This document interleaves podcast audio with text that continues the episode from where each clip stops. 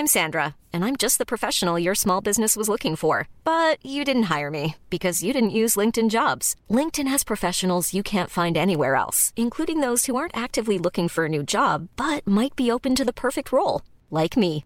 In a given month, over seventy percent of LinkedIn users don't visit other leading job sites. So if you're not looking on LinkedIn, you'll miss out on great candidates like Sandra. Start hiring professionals like a professional. Post your free job on linkedin dot com slash people today.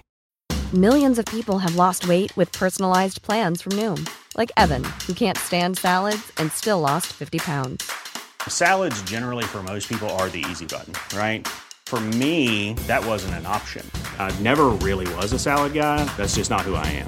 But Noom worked for me. Get your personalized plan today at noom dot com. Real Noom user compensated to provide their story.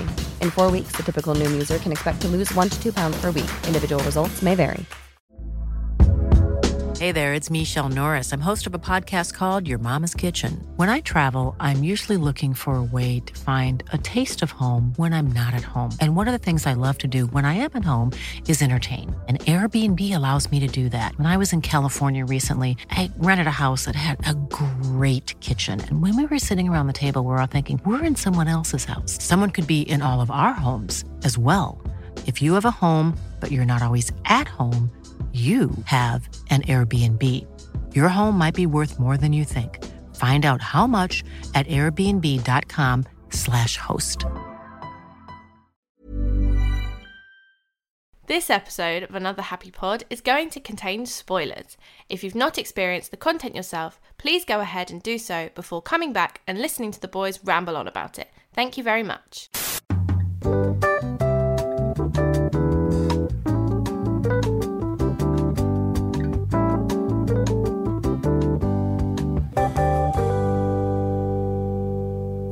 I had a joke I was going to start and now I can't remember it. Fuck. It's okay. Remember your joke. It's fine. Oh, cheers, Lawrence. Now I'll remember it.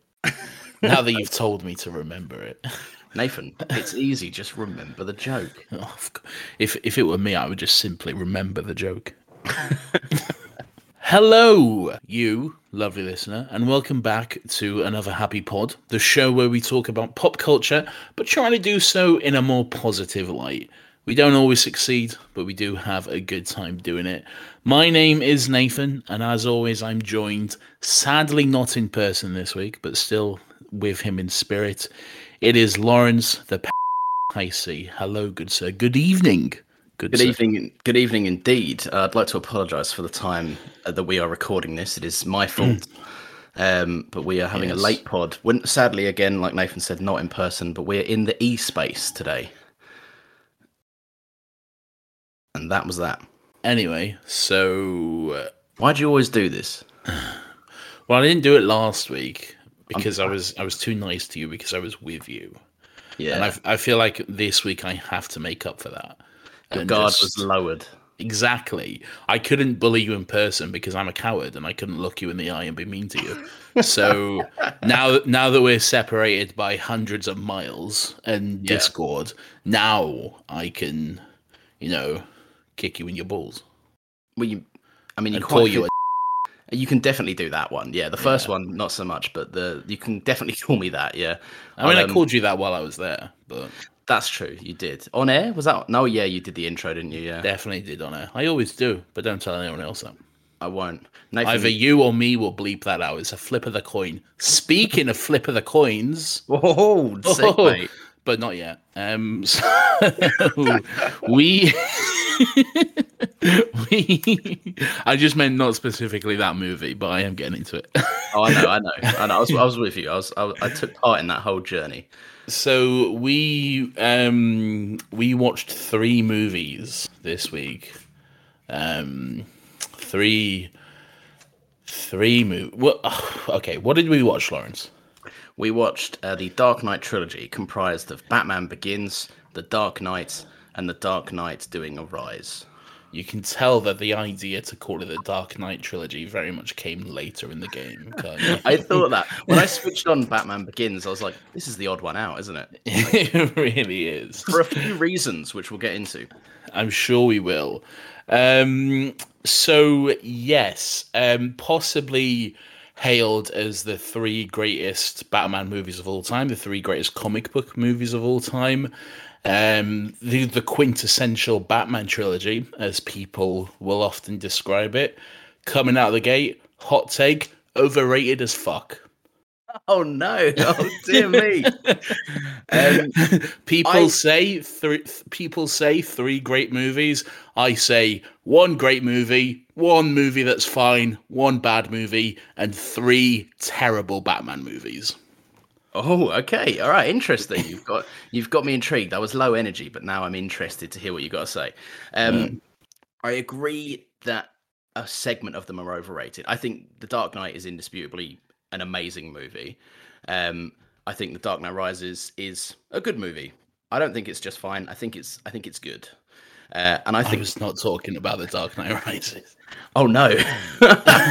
um, and I think Bat. So we, so we differ on opinion. I think Batman Begins is really boring. I think Batman Begins is fine. You heard it here first. Anyway, next week we're going to be doing. Uh, all right, so yeah, so so let's let's jump into this then. Okay, uh, the year was two thousand five. Christopher Nolan was just a young British maybe boy coming out of doing other films like Wizard Fight, and here he is directing a Batman movie. Yeah, here he is indeed. Uh, firstly, I do have to give props because um, we obviously view these movies a lot of the time as like we know them now as the Dark Knight trilogy. We know that it's like the grittier, realistic Batman, the one that made Batman not a joke. Yes. Um, but to do that and to take it seriously is kind of an interesting take and an interesting feat that has shaped Batman comics for year, like decades to come, um, which yes. is impressive. Um, but I think. I think this this first one. Let's go with Batman Begins. Obviously, I think this is. Well, a, yeah. I think this is a weird film, and I, I think, also think it's a weird film.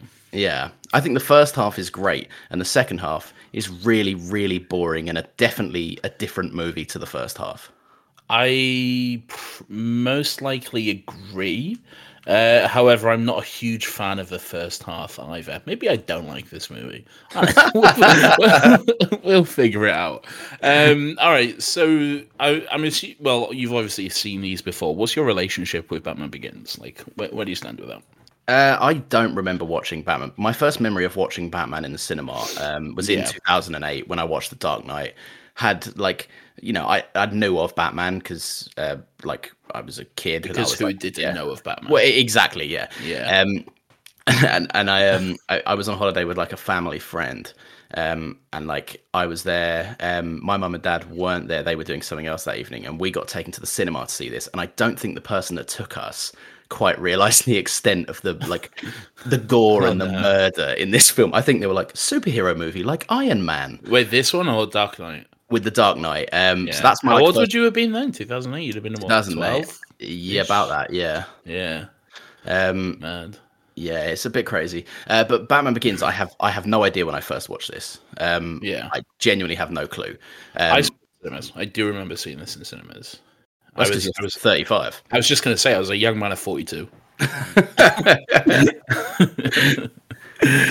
Um, yeah, so as a kid, my this is true. As a kid, my favorite movie was Batman and Robin. I, oh no, I fucking loved Batman and Robin.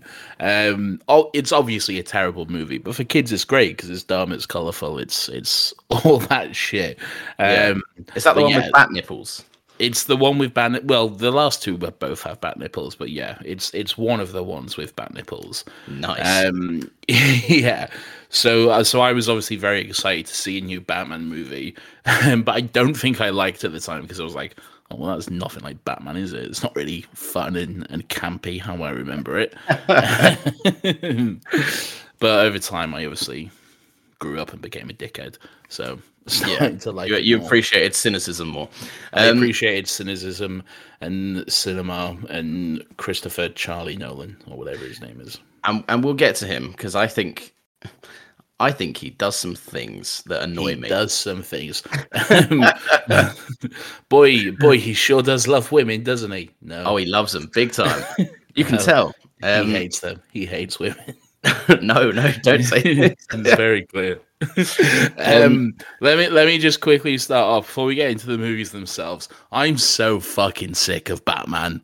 Yeah, I'm, I'm, oh my God. When I was watching Batman Begins and I was just being force fed the origin story again, I was like, fuck, I know, I fucking know, all right? I'm so sick of seeing this piece of shit fucking depressed billionaire forced. Do you know why I don't like him? Because he's a fucking Mary Sue. Okay, people always complain about, you know, Ray had no training and she could fly the Falcon, or or any of that bullshit, or a yeah. woman picks up a gun and suddenly she's trained in combat. Like, imagine a woman fighting, the fucking absurdity of it. But Batman is the most ridiculous fucking Mary Sue ever. Batman is like, oh, he can do anything. Why? Because he's Batman. Fuck off. No. Give me a fucking reason for it. Write it down and don't be lazy, you fuck. Oh, I hate him. I See, don't I, hate him. He's a good I, character. It's just that his fans over the years have grown into this group of annoying cunts. And, and the culture around him annoys me. But there yeah, we are. fair enough. That's fair enough. I, I, I always dispute the um like Batman could do anything he wanted with prep time. It's like yeah. there, there there is a there is a, his his money is measured by numerical figures. If I was to, if I was to tell Batman to be richer than he is, he couldn't do that with prep time. like like it, little things like yeah, they they wind me up. Yeah. Um. Right. What don't what I guess I don't know because this is the one you said was fine. What's fine about it? Why doesn't it like why isn't it not great for you? I mean, it's just a standard run-of-the-mill comedy. I'm sure for the time it was, you know, because it was new, it was exciting. It changed Batman. And I will give it props for that because obviously, you know, Batman just was pried from the fucking corpse of of um, fucking Joel Schumacher's fingers, and he pretty much tanked the franchise with um, Batman Forever and Batman and Robin. Um, and obviously, those are jokes of movies. As fun as they are to watch as kids, they are almost unwatchable if you go back to them now. Yeah. Um, but and and this really did breathe new life into it. It was a serious take, gritty, dark, which at the time, great. It's not as popular now. It's kind of fucking boring, to be honest. Um, but at the time, it was it was a it was a bit of fresh air, a bit of new life into Batman. So for the time, great. By today's standards, it's it's a little dull. It's it's yeah. a little um, by the numbers, I would say. Um, why is Liam Neeson playing Rachel Gould? yeah, that that's something, isn't it? I it like, really is. Don't get me wrong, right? I like him, and I've got a note that says him and Michael Caine, respectively, like they do well. Michael um, Caine is the goat of this trilogy. Oh, he is. He is. Um, and I think they both do well. But I like this movie is it, it sits weirdly with me because uh, like the first half, bearing in mind, I, I haven't seen these movies in about five years just because I think everyone's watched The Dark Knight so many times that it's like tiresome. And then watching yeah. like, like, let's say because everyone goes, mm. right, I want to watch a Batman movie. And you're not going to watch Batman Begins or The Dark Knight Rises. You're going to put on The Dark Knight if you're that eager to watch a Batman movie. Um, yeah. Because it's or the best one. Put on one of the other ten. Yeah, exactly. Uh, but then, but my point is, once you go to The Dark Knight, you don't then go back to Batman Begins or The Dark Knight Rises because you go, well, I know they're not as good. So yeah. I haven't seen these two in a long time. Um, and for the first half, I was sat there like, this is this is great. I really like this. I think the pacing is nice. I think the the storytelling is good. Like I like they they do this really interesting thing where I think they they have a flashback. Um, And the flashback lasts for so long that you kind of forget it's a flashback. And then when it cuts yeah. forward, it feels like a nice refresh and a nice change of pace. Yeah, um, and, and, and that's classic Nolan. Always yeah, just play yeah, with and, fucking and, flow time. Yeah, and again, like, genuinely, I think that any other director like couldn't really have brought this back in the way that he did. And I do think his style of filming these films changes drastically by the time The Dark Knight Rises gets into play. Yeah. Um But the like, what I really liked is like the, the concepts that are explored. They're not done through traditional like um, horrible exposition scenes. They're introduced really like naturally through great conversations. Like there's a conversation um, with um, Thomas Wayne about, you know, like what you have to do for the little guy. And t- actually, speaking of, Thomas Wayne is just a big Gotham City expo dump. Like he is.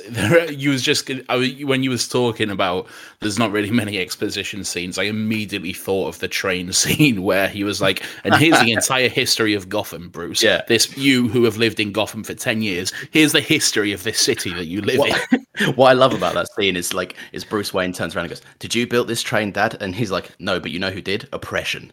Like, just. Side note, side note. I, I, you can say you can say whatever the fuck you want. You can write in whatever reason you want. There is no fucking way on earth a family of billionaires would be riding the fucking public no. subway in a city that is that ridden with crime. Are you yeah. fucking kidding me? No chance. No, no chance. chance. Even like, but you even see later on in the trilogy, Bruce Wayne doesn't even open his own fucking door. yeah. like, oh yeah, no, I, I fully, I'm fully with you. Um, Gotham is a thing in this. That um, Gotham has a real stylistic choice in this film, and then later on just looks like Chicago. Um, no, I have, I have a note. It's, it's, it's specifically for The Dark Knight Rises, but my note is, um, Chris Nolan needs to decide if if Gotham is Chicago or New York. because, yeah, yeah.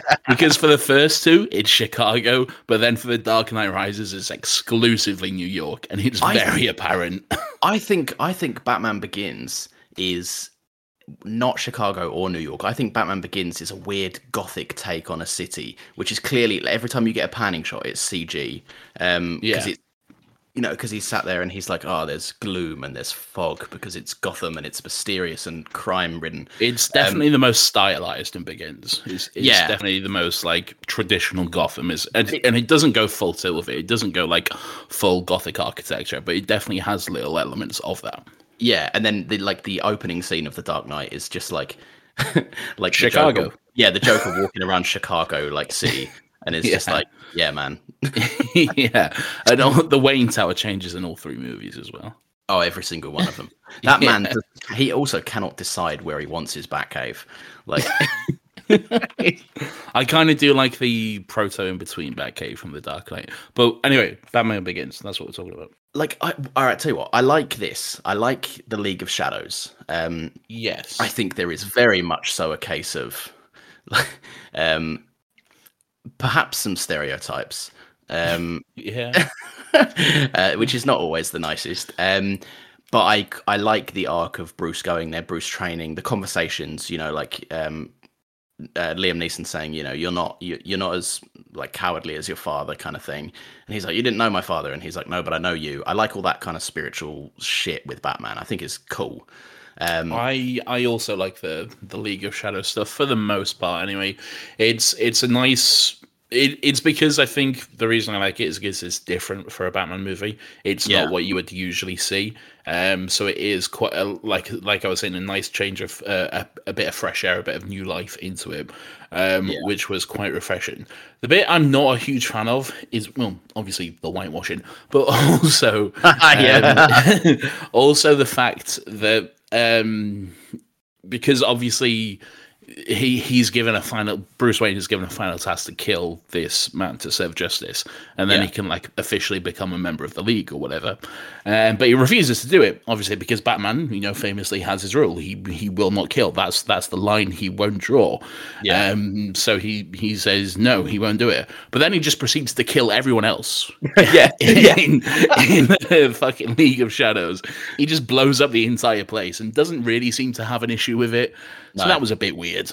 Yeah, it's and he made.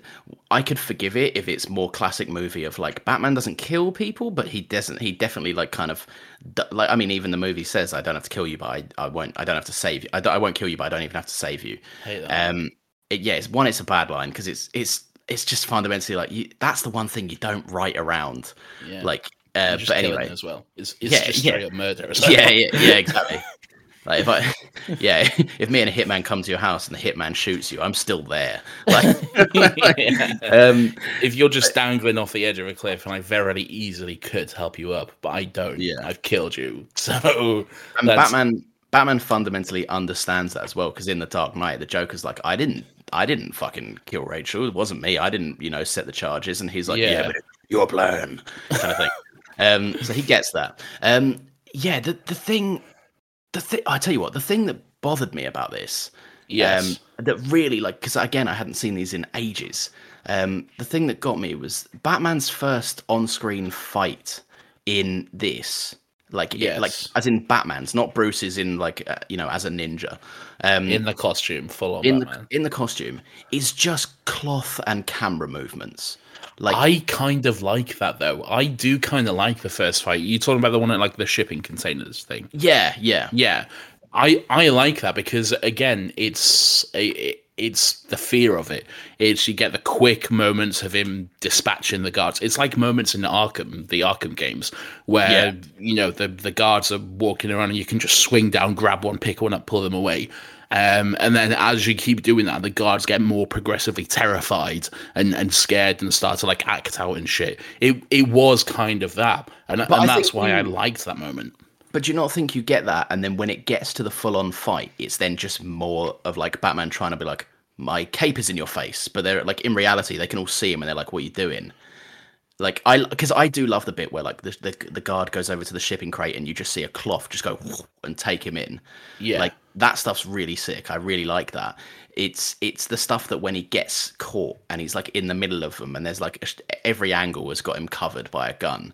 And then yeah. it just gets super close up, super quick, super shaky, and just cloth cutting across the screen. I was a bit like... There is, yeah, during some of the fight sequences, there is a lot of cuts, like a lot of quick cuts, which is yeah. pretty unnecessary and kind of seems weird for Nolan. And um, it's, it's it, no, do you know why? It's because Nolan famously cannot... cannot direct hand-to-hand combat.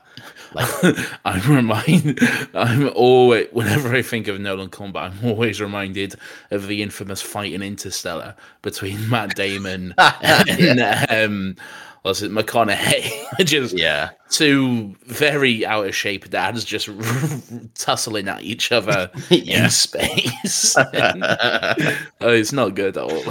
No, it's not. Um, I, I like the idea that the League of Shadows has been, like, working for as long as anyone can remember. Like, I like the fact that they were like, you know, who do you think, um, like, infested London with, like, the plague? Yeah. Um, when it got they got too big. Burned down London, I believe. Yeah. Oh, that was it. Yeah, and it was. Yeah. Um, yeah. Was it? Did, wasn't it? Wasn't there something even as far back as the Roman Empire? They said. Yeah, they were sort of by the fall of Constantinople and Rome as well. I That's believe. it. Yeah, which yeah. is pretty. Which is pretty sick. Yeah, yeah, um, it is. It's, it's it's definitely an interesting narrative. Yeah. I like I like the fact that there's, like, the Roman Empire can't stop this man, but you know who can? Bruce, the billionaire, in a bat costume. Exactly. And his and his daddy's train. do, you know, do you know why I think I do like this movie? I mean, like's strong. It's it's fine. um, but the, I think the reason I'm a little bit more lenient on it than you, I mean, you might agree with me, I'm not sure, but I think the best part of this movie, I mean, I've, you know, the the cast, first of all, the cast is really good. You know, you um, well, I'm not a huge fan of Christian Bale, but for the most part, it's, it's quite it's quite top tier. Um, yeah. But I, who I think shines in this more than almost more than anyone, Cillian Murphy as Crane. Oh, he's great, and he looks so young as well. He does. He looks so young. I think maybe because I think. Last time I saw him, it was in A Quiet Place, and he looks fucking rough in, yeah. in, in, in A Quiet Place. So I think it was just a big shock. But yeah, he looks like such a little boy. He does, and he, but he is good. He's very good in this. He is um, really good, and I do. Th- I think the the the kind of like nightmare and, and fear stuff they did with him as well, like the the fear toxin and and the way that's shown us how it affects people. I think that's really good as well. Like the yeah. moment um, when the fear toxin is flooding the city at the end, and then Batman's just like flying uh, or gliding above above the steam, and then you see like what people see, their perspective, and he's like this big demon sort of thing. I think that stuff's all really cool. Yeah. Oh no, that that is. Yeah, that's. But that's the thing. Like, I, I think that's the moments where the movie is coolest. I think the the Bruce Wayne. It's it's funny you say you hated the like the the return of like the the you know the the the orphan Bruce Wayne outside the theater, um, Joe Chill, all of that stuff. Um, Yeah, no, and and it, it does come with its like tiresomes, but the moments I think are the strongest in this is when it embraces the stupid superhero stuff, which it does at the end. Yes. Um, and the very beginning where it's more of a character study on who Bruce Wayne is and setting the this the stage for the main trilogy. There's the a moments really in between bit and, and yeah. somewhat towards the end where I'm just like, this is fucking boring. The moments where it's strongest is when it is Batman, when it is an actual comic book Batman movie. And I think out of all of them, this is the most comic book Batman. The, the res, it's it's difficult to call these movies a Batman adaptation because everything is just so fucking different and down and and it's it's not, in terms of adaptations, it's not a good adaptation of Batman. That's a hill I'll die on. It's not.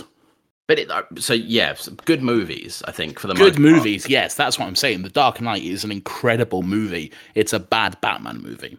Yeah, fair enough. I'll take it. Yeah, um, that's speaking of. Do you want to move on? Uh, Joffrey Baratheon. Yeah, oh yeah. yeah. The kids, the kids at school won't believe me. So um, Batman's like, "Here's a piece of my wrist or something." Um, yeah, throws him a thing, which, if that kid is lucky, he kept and then sold for millions. Yeah, absolutely. I'll just quickly go over a few of my uh, notes on Batman Begins. Go for um, it. Hate the Batmobile. Don't like it at all. Okay, what do you think of the Batmobile? Uh, I don't mind it. It's more of a war tank. Um, it's a tank, yeah. Yeah, and they make that joke. Um, I I think in this universe, a, a, a stupid sports car with big wings wouldn't have looked good. Um, I, I mean, I, yes, that's true, but I still don't like it. Yeah, fair enough. It's not for everyone. I I personally think it's fine. I don't mind it.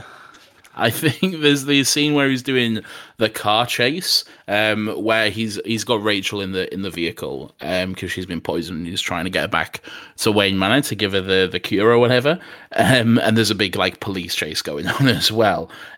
And he puts on, like when he's on the highway at the end of the chase, he puts on stealth mode, but then nothing happens. Then he just turns yeah. it off and the cops see him again. And I'm yeah. like, what was the point in that? He was in stealth for like five seconds and then the cops were like, oh, there he is.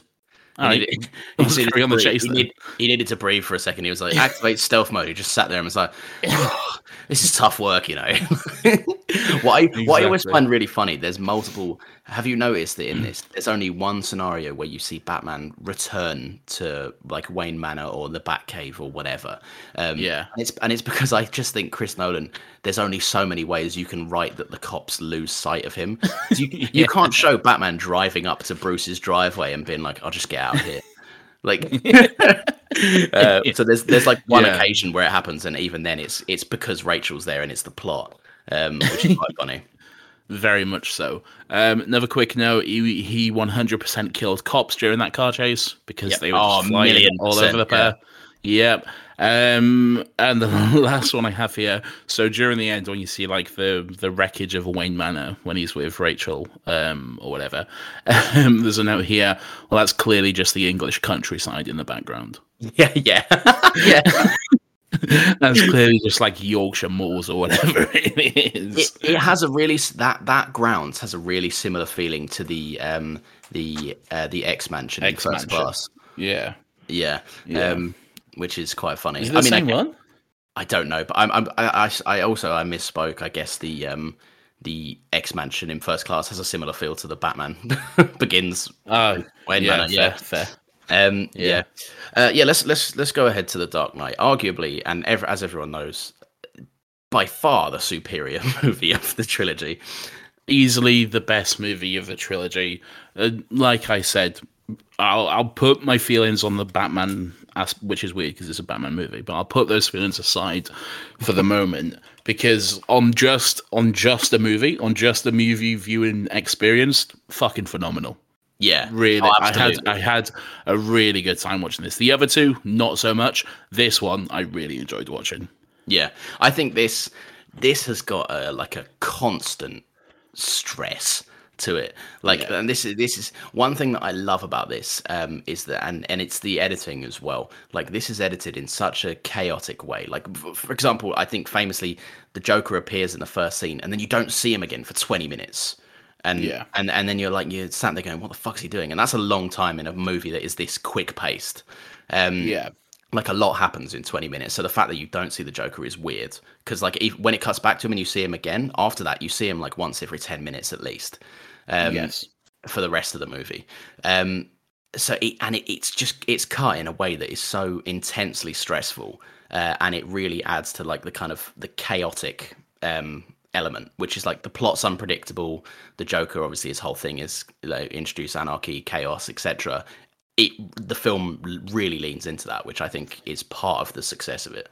And and right away, that that opening bank heist scene with with you know the four Jokers or whatever, and then it's revealed at the end that this is the main Joker. It's it's just so well done. Just oh, I yeah. I can't I well, I can't find one flaw in it. But for for the most part, it's it's just really well done and, and really fucking gripping the way they're just killing each other off one by one, and then the way one of them cottons onto it is like, well, obviously if they've killed each other and I killed him, well then someone's gonna kill me. And just the way it all plays plays out is just really well written and, yeah. and comes together really well. Why doesn't that guy spit out the gas canister? Oh, I know. That's that's bothered me for like a decade. Like just the, the fact that it, it just puts in his mouth and he's like, like I think the idea behind it is that he's so struck with terror by the Joker's like, you know, unmasking, and he's like, you know, but at the end of the day, we know the Joker and the fear behind him because we know the Joker and the character of him. We go, oh my God, this is clearly a terrifying moment. Um, yes. As far as this man knows, this is before the Joker has reached like fame in Gotham for the being Joker's Joker. Not known at this point. This is this, this is just is, the guy in makeup. This this is a mentally ill man with face paint. Yeah, and and I think the idea is that he's meant to be so terror struck that he just leaves it in. He could just spit it out and just. He I know he's been shot, but just etch back a little bit. I mean, I, I understand that you might be a little scared, but he's a fucking mob boss at the end of the day. Like, yeah. I, I, I don't I can't I don't buy the fact that he'd be so terrified that he couldn't spit out. They're just yeah. And I think I think you lose your right to say this man is terrified when he is the only person that gets up with a shotty and just starts offloading. Yeah, exactly. Exactly. Weird, weird, weird moment, but like I said, just a, just a minor blip in a, an otherwise phenomenal sequence. Even the fucking timing of the bus coming out in the fucking row of school buses, the debris clearing off from it at the right point, so that by the by the time the cops come past, it's just another normal school bus. It's just so well done, so well made. And I give Nolan a lot of shit, okay, because I think it's funny. Because that's why I think it's funny, and I think it's funny to wind up people who love Nolan a little bit too much, um, but but I but fucking fair play, because this is is really well done. I think it's just a very airtight script. Like yeah. it's it's really well thought out. Um, like also Hans Zimmer is pulling his weight when it comes to this movie. Like the score in this is genuinely off the rails. Um, but yeah, no, um, yeah, Chris, no, it, it is it is just a tight script. Like there's not really a single plot hole that you can point at, and you know this this is tired because like people have been praising this film for decades yeah. or, or, oh. or over a decade um, yeah. and it's just like there's there's actually not that many flaws to discuss. There's there's not there's not necessarily any plot holes. There's definitely some nitpicks and some and some weird choices and moments, gas yeah. canister being one of them. Um, one one other thing I do like, and, and this goes again for The Dark Knight Rises when it happens again, I like that Cillian Murphy comes back. I like that he's this just kind of reoccurring, just essentially a Batman rogue, really, um, yeah. who just keeps popping up, and I, I do like that he comes back in the movies. Yeah, no, he's, yeah, he... um. Yeah, he because he, he pops up in all three of them, doesn't he? And he's very yeah. much just like every time you see him, he's just like, I'm just going with the flow. Like, yeah, whatever's, just getting whatever's by. happening, yeah, whatever hap- whatever's happening in Gotham, I'm just I'm just happy to be here. Yeah, like, um, one thing that like if if we're gonna do like, because I think the only way to talk about this movie is like we can talk about what we loved, but everyone's spoken about what they loved. Um, there's a funny thing that I picked up that I've never noticed before. So yeah. there's, there's a scene where Batman. And I believe it's just after something big happens. I don't think it's just after Rachel dies. I think it's after like oh, someone. Oh, it's after the fake out with uh, Jim Gordon's death. Um, yeah. And it, and it's a cut that says like, God help whoever he, whoever he does want to talk to tonight. Um, and it cuts to a nightclub uh, of the mob boss, and he's just in his nightclub. Yeah. Um, sprouting and off. Batman's just killing or fighting and, guys. I like it, right? I like it. But the choice of song makes it crystal clear that Chris Nolan has not been clubbing in over thirty years. What was the song? It just this generic did it did did it did it did it did it yeah, and it just I don't know why. And it's and I and I think it's it's it's because some of the punches sync up. It looks like it's a fan edit, and it makes me laugh every time. Um, I quite like that moment. I don't know, there's something about Batman just fucking beating the shit out of guys in a nightclub, which I think is funny, and I yeah. quite like. It's very John Wick-esque, that scene. Yeah, um, yeah, it is very much that kind of over the top bullshit. Um, yeah. One thing, I one thing. I've, this is mean. I don't want to. I'm just gonna say it anyway. This is a very mean note that I've got. Um, but fuck it. Maggie is not as talented as her brother. Oh Jesus! Oh no, I disagree. I think she's great in this. Really? I, I do. I think oh. her character leaves something to be desired. Um, Recast what? from um, Katie, Katie Holmes, Holmes in the first one. Which is good because I'll get I, I will I I will I will uh, testify that she is about as wooden as wood. Um, I thought Katie Holmes was a lot better than Maggie Gyllenhaal. Really? Yeah. Did I thought no? There was just something about Maggie that was kind of strange and a little over the top, and is and that she has that line like, God, Harvey, you're Gotham's D A. If you're not getting shot at, you're not doing your job properly. All right, but so there's something about it. It was just, oh, that's really weird. I, don't I like get that. that. Do not blame the actress for she she she has. Yeah, it's it's you can't dispute it. She has the worst lines in the trilogy. She like does. She gets given all of the like.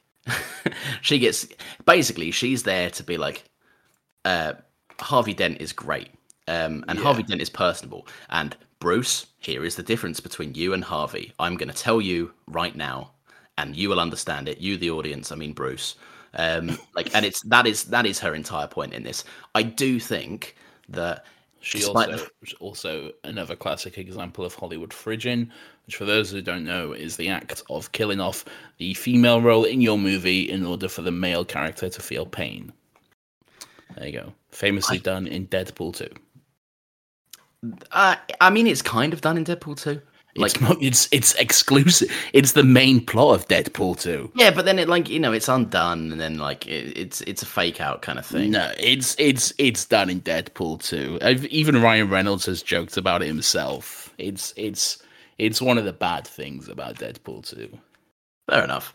I mean, I don't know. Like I. Because I think I do think it's more than that. Like personally, I don't get me wrong. I do not think her character has a fair run at all, um, and I don't think she's given much good material.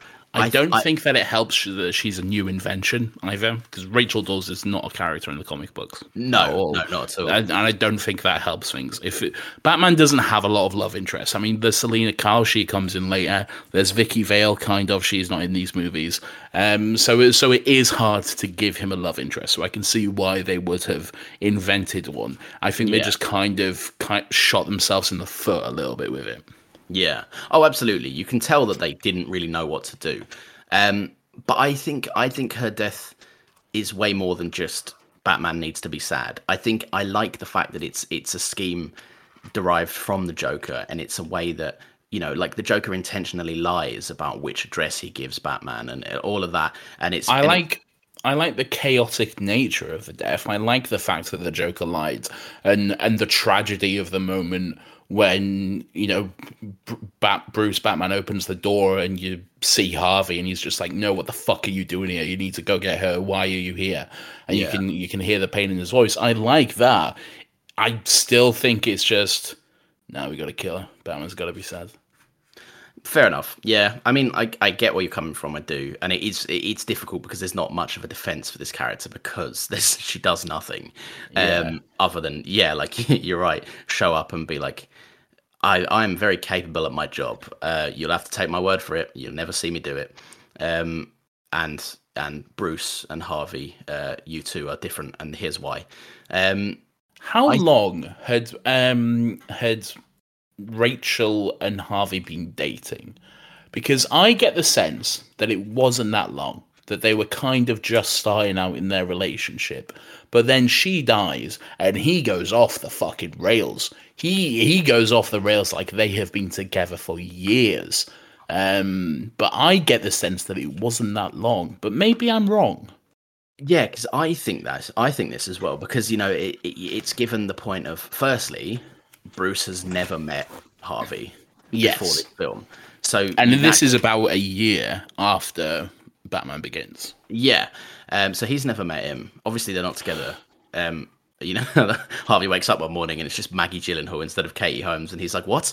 Um, um, but yeah, no, I yeah, because you, you get the sense because they they hold hands in the restaurant, and he has that line like, you know, if I was sneaking out at night, someone would have noticed by now. It's kind of like a new thing. It's like an established like it. it that's a way of telling Bruce, you know, yeah. we're, we're together kind of thing. Yeah. Um, And it's, yeah, it, it does. It, and he does, perhaps he does overreact, just a smidgen. I think um, I think that's one of the, the I, I mean, again, it is hard to find bad points with this movie, but I do think that is one of the bad points. The, I, Two Face, okay, love the design. The design is fucking incredible. The absolutely the best Two Face design ever. For two thousand eight as well. like Exactly. It looks it's, great. It looks incredible. It's difficult to look at. It's uncomfortable. You can see why Gordon looks away every time he's like looking at him because it's it's creepy. It's fucking horrendous. And yeah. and the pain that Dent himself must be going through just having that fucking exposed flesh and everything like that. Uh, yeah, re- really fucking well done. The the character.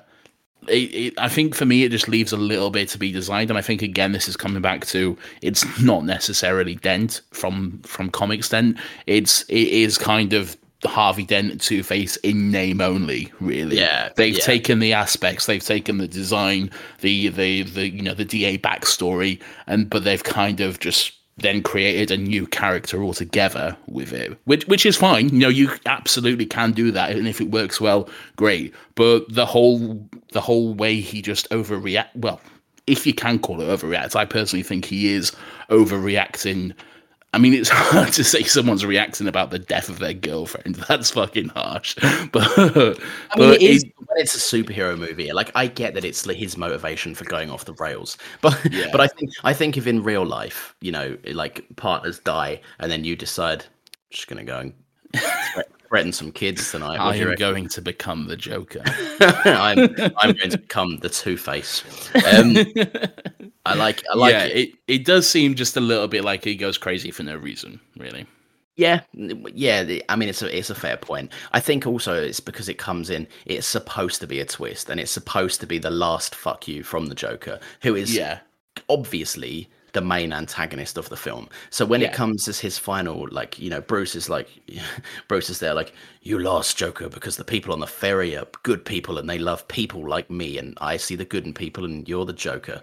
Um, and then and then the Joker's like, but not but not yet, Batman, because I've done a thing with Harvey. And he's like, oh no, what have you done?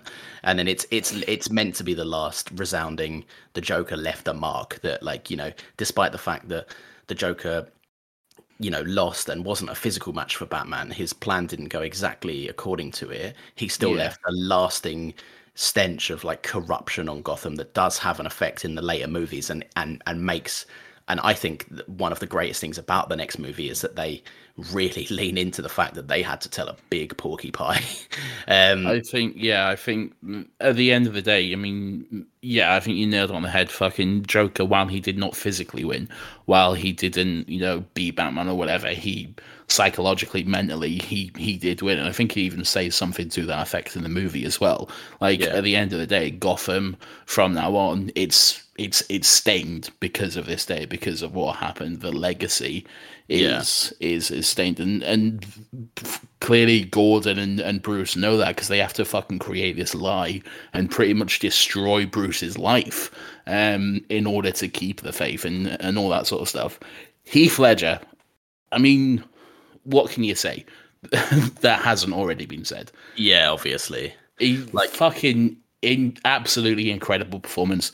I, I do kind of have the opinion that his death is kind of the best marketing this movie had, um, which sounds harsh. I, I don't necessarily think it would have been popular had he not died, but I think it is still, you cannot take away from, from what he did, because it is just an amazing performance. Yeah, I, I agree. And I think uh, whilst I don't, well, again, I can't speak to it being like a marketing tool. I don't know how much the studio were like. I, I, I don't, by that, I don't mean like fucking Warner Brothers were like, although it wouldn't surprise me, but they weren't like, come see the fucking last movie Heath Ledger did. They weren't, it was nothing like that. I just the mean the fact. Like the new Suicide Squad where it's like people are dying to act in this movie. Yeah. Uh, I, uh, there was nothing, like, I remember it well, there was nothing like that. I just mean in the fact that obviously, you know, people wanted to see, people were interested to see this role that, that Heath did before he died and that sort of thing. Yeah. That's what I mean. And this is, I think this is like, I like this role because this is the role that, and and and and, it, and it's great because of the fact that he, it was, you know, obviously tragic that it was his last role and so young to die as well. Wasn't um, actually his last role. No, but as in like like the, the biggest thing. Like that he the last done. the last role he did was this weird, he, and he never he never finished it. He died during production. Um, but it was this weird fuck it, I can't remember the name of it. It was like Mister Megorium's Wonder Emporium. That's not the name. That's a different movie entirely. But something something to that effect. And then they had to like finish his role with like Johnny Depp and then a few different actors who, and they wrote in like a shape-shifting aspect of it or something. I don't know. I can't remember. From from what I heard, it's not a good movie though. I never saw it. But um, well, this, yeah. this this to me, I say last because this is I, although I didn't know that in fairness. Um, that. The, I say last, this is the full stop on his career. Like, yeah. uh, quite clearly.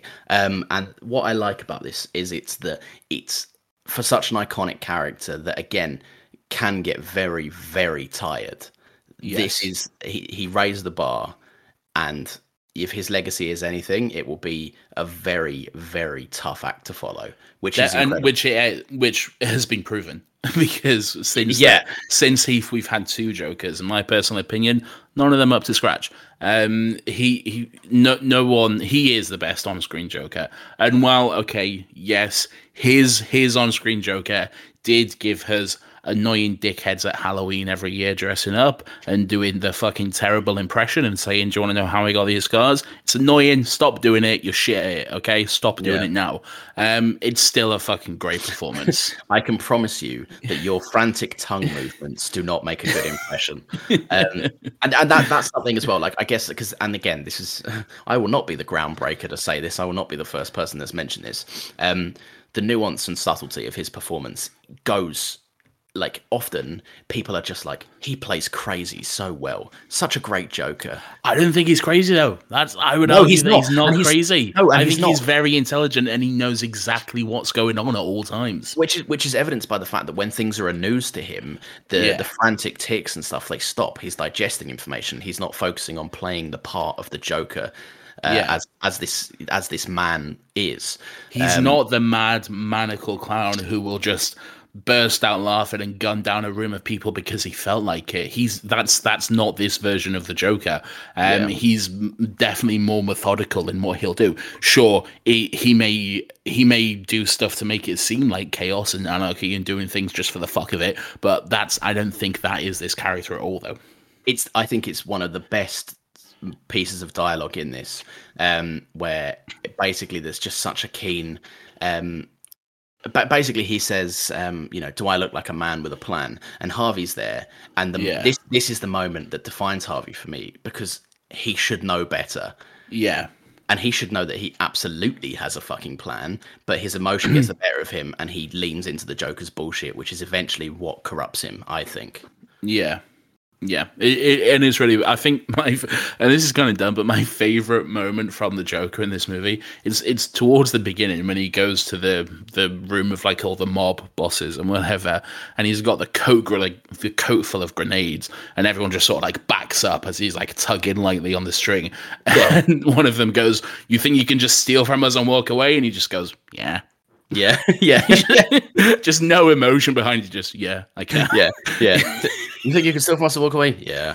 Yeah, I do. Yeah, I, I just do. Sounding bored by it. Yeah, oh, he's he's great. And and he's like, the, I the fact that he had like a, a say in the design of this like character, he obviously crafted this. Um, and I think, you know, not to not to give credit where it's, where it's due, like like Chris Nolan, this is...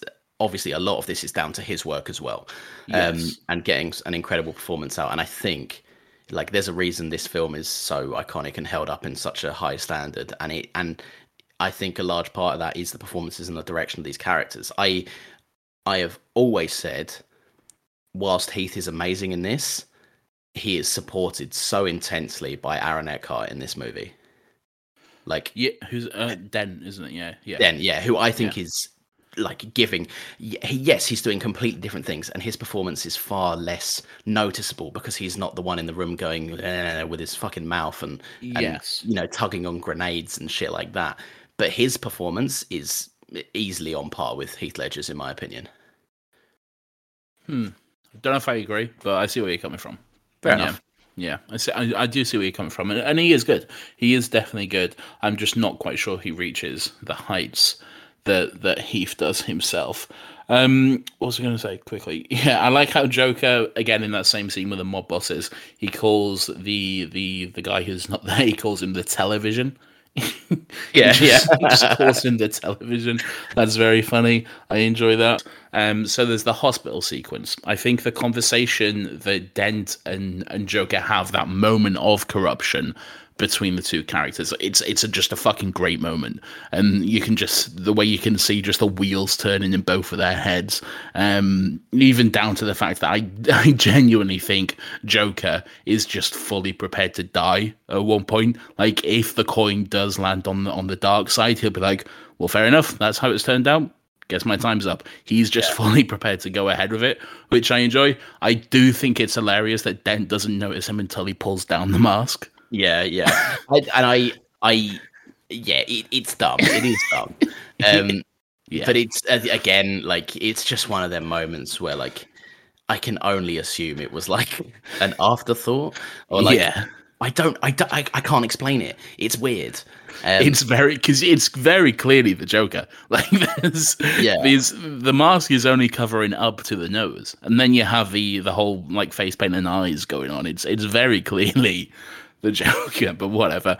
Um, and then as well, there's the famous destruction of the hospital sequence moment.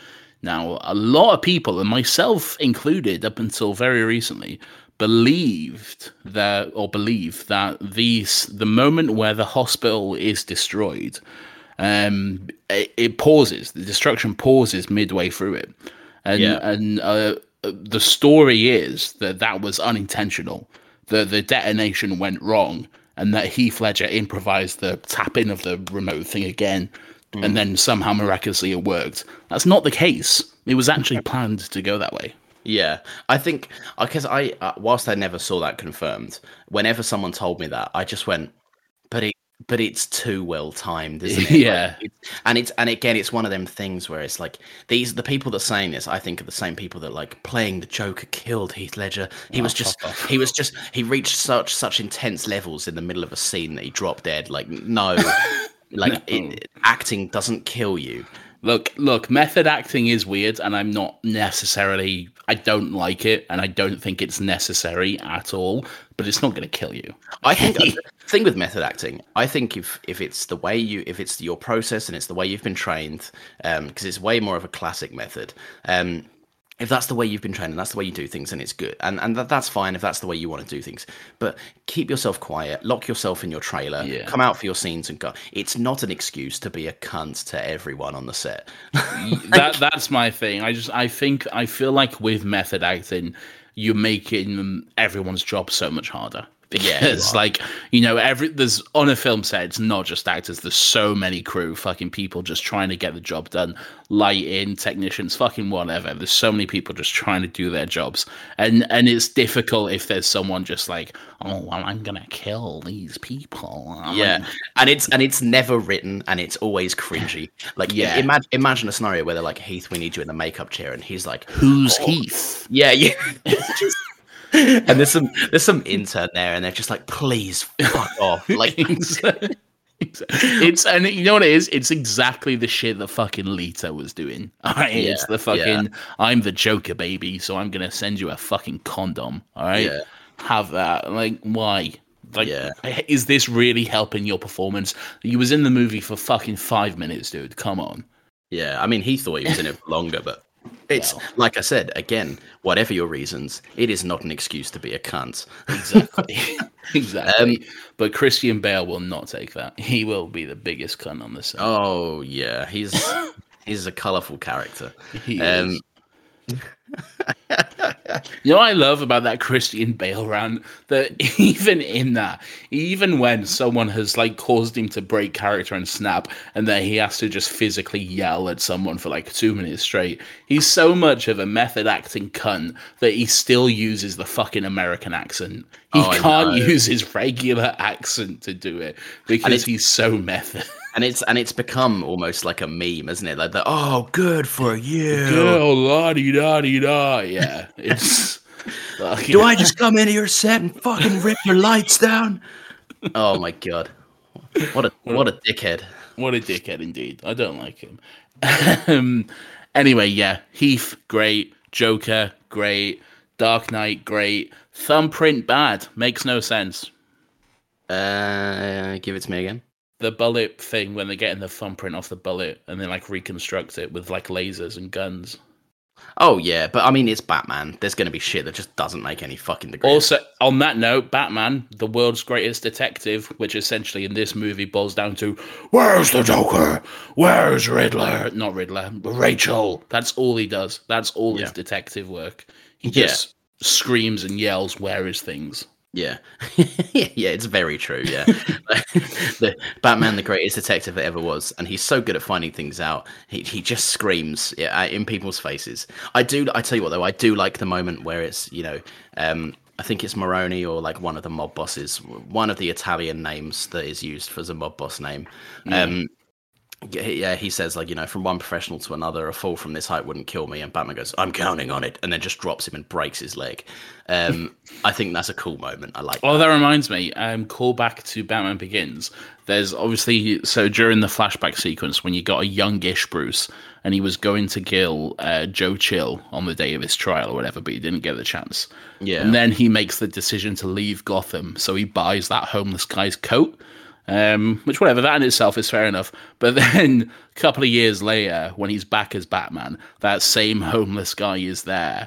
Um, and he's just like, nice coat. It's a bit weird. It's a bit cheesy, but whatever. I'll forgive it. What the, the, the weird thing about that is, was that homeless guy just watching the entire fight? Just that entire time. Just... He was just bearing in mind these mob bosses are all armed. They pull up in big, big, scary cars, and he's just the entire time he's just by his little bin fire. And he's like, I wonder what's going on over there. Yeah. Like they're firing guns all around them, and he's just there, like, yes, cool man, that's where I live. Like, if I have to make another bin fire somewhere else, I'll be fuming. So he's like, I've I've made my bin fire for the night. I will sit here. Yeah. I don't know what a bin fire is. You could have at least bought him a home, Bruce, you fucking cunt. Yeah, exactly. Like he walks, man walks into a restaurant and he's like, my models want to go swimming. This, also, you can't buy a building by giving a check to a waiter. Well, that, that waiter could very easily just walk off with like fucking sixty million dollars yeah. or whatever. See ya. Best night of my life. And then he could very easily turn around and just say, oh, I was under the impression it was a tip. Mister Wayne, yeah. Mister Mister Wayne had had a few drinks. I didn't. Uh, it, what he said was illegible. Yeah, I went and cashed my money, and I'll see you later, baby. Um, I can I can forgive the cheesy Bruce Wayne stuff though because it is an act. Like oh, I like I like it. I act. Like the slimy Bruce. Like you know, like there's a there's the moment um, which I think is great, and every time it cuts to him and he's playing the like the the. the billionaire Playboy Bruce version. Yeah. Um, the, you know, he's just got such a shit-eating grin on him. Um, and um, and it, but there's one line that's perfect. He was like, exactly, who appointed the Batman? And it's it's just like, ah, oh, well, I want to kick you. You're so rich and annoying. Um, what I do, Alfred is great. Alfred's got a lot of great moments. I really like the, the, the first of all, the relationship between Bruce and, and Alfred is obviously great. Um, I do like the little moment where like Bruce is planning to turn himself in and, and he's just like, I'm going to tell him the whole thing was your idea. But before that, he's like, go on then, Alfred, you can tell me, you know, I told you. Someone's like, no, Master Wayne, I won't do that. But I did bloody tell you so though, didn't I? Yeah, oh, it's great. And I think the, I think this movie has a, like, it's a noticeable step up um, in terms of... Um, like the interplay between those two. Like in this movie, they really feel like they're like old friends that have yes. known each other for years and years. In the first movie, I didn't buy it that much. Fair enough. Fair yeah. enough. Yeah. Um, Ed Nemode was right. No capes. Okay, yeah, you big time. Because okay. yeah. fucking hell, the, he is moments, at any given moment when he's riding that fucking bike, he is seconds away from just being sucked into the back of that thing. Oh, big time. Although, I, knowing Batman, he'll probably have a fail-safe that like it's like cape eject capabilities or something. Um, I think yeah. I think this movie is the start of Chris Nolan's obsession with doing shit in the air.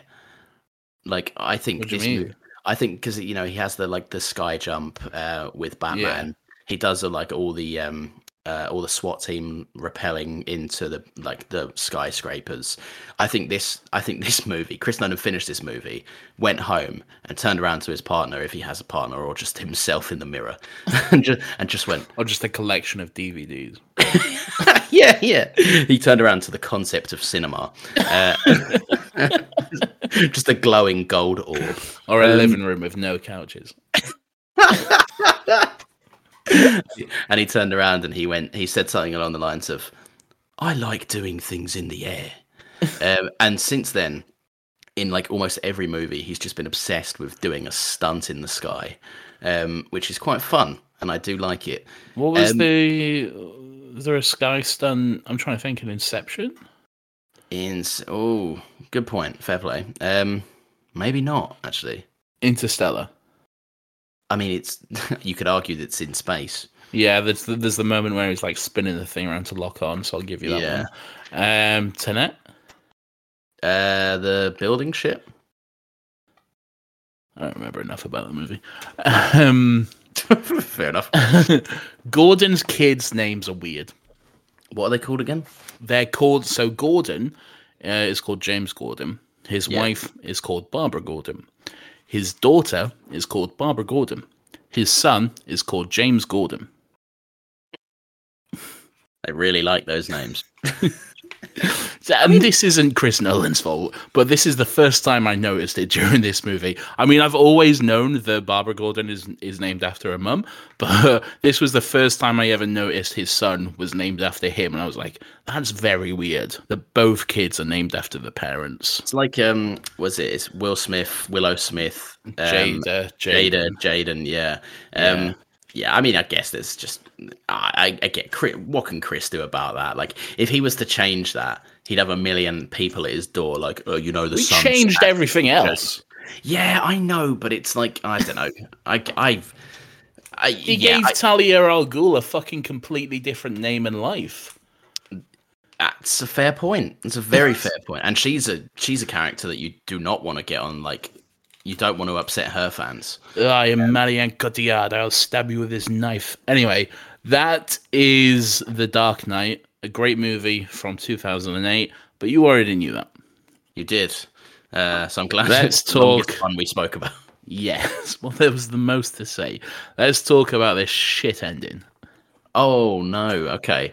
Um, I just got off watching this. I just finished watching this. I finished um, watching this a couple of hours ago. I could have done with less close-ups of Anne Hathaway's bum. Um, I also I'll be honest.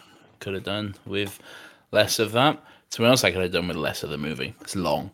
It's very long. It's a, it's a really long film, isn't oh, it? It's so long. Yeah, yeah, like two two forty-five or something. Um, it's. I think I like the plot. I think it's it loses. I think it's got a serious problem with pacing. Get rid. It does massively. Get rid of that entire opening sequence with a plane. Yeah. You don't need it at all. While it is cool and it is visually great, it's just completely unnecessary to the rest of the movie.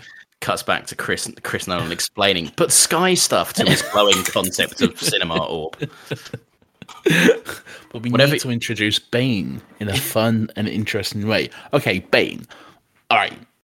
The voice is dumb. We all know that. We all know that the voice is dumb. Okay. Um, what I noticed, I've seen this movie a couple of times, and this is the first time I really noticed this. Obviously, when everyone's on set, you know, everyone's saying their lines as they would do on set. You know, uh, for Gary Oldman saying whatever he says, Christian Bale saying whatever he says. Tom Hardy will assumedly say what he says there, but then it's obviously dubbed later on in the studio. It's yeah. so fucking obvious that Tom Hardy is just speaking into a microphone. This yeah. It's so fucking obvious that his lines are done completely separately in the studio. They do not mix well together at all. No, yeah, and it's this. This is a problem. Um, I checked... You know what it's like? Sorry to interrupt. You know what it's like? It's like those moments in musicals in Glee when it cuts from like the talking stage to the singing aspect. That's yeah. what it's like. Yeah, yeah, yeah, and you can, you can so visibly tell. Yeah, um, this is, I think, um, at its core. Uh, a problem with Chris Nolan, and I, I would never claim to know better than Chris Nolan. He is, for all his flaws, and I think for some of his over, for over for some of his overhyped movies, I think the man has a very, very big problem understanding the art of sound mixing. Yes. Um, and you know, I, I he, it, he seems to have a chip on his shoulder about it. But, like, um, he, like he knows better, and you're wrong. Yeah, but like so, mate, we can't hear it. So Chris. Um, so Tom Hardy's lines, yeah, all of, and yes, it's it's blatantly clear that they're recording to a microphone. If the mannerisms weren't enough to give that away, it's the fact that they're like ten decibels louder than every other fucker's line. Yes, like the first scene is set on a fucking aeroplane, and you know, fucking Peter Baelish or whatever his name is, he's fucking yelling to be heard over the engines. But then you can just hear Tom Hardy crisp as fucking apple cider, yeah. just saying whatever he's saying. Like there's it's, and he's not struggling at all.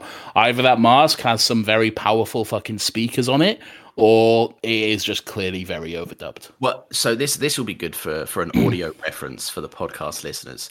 So this is how it sounds when you're just having a normal conversation, you're somewhere else, and then Bane will reply and he'll say, "Hello, my name is Bane." And it's and it's it's, it's incredibly yeah. distracting. It's it really so is distracting. Um and and also, yeah, just the fact that I, I watched this entire movie, which, and again to reiterate, is in, is a very long movie. Very long, the longest of the three.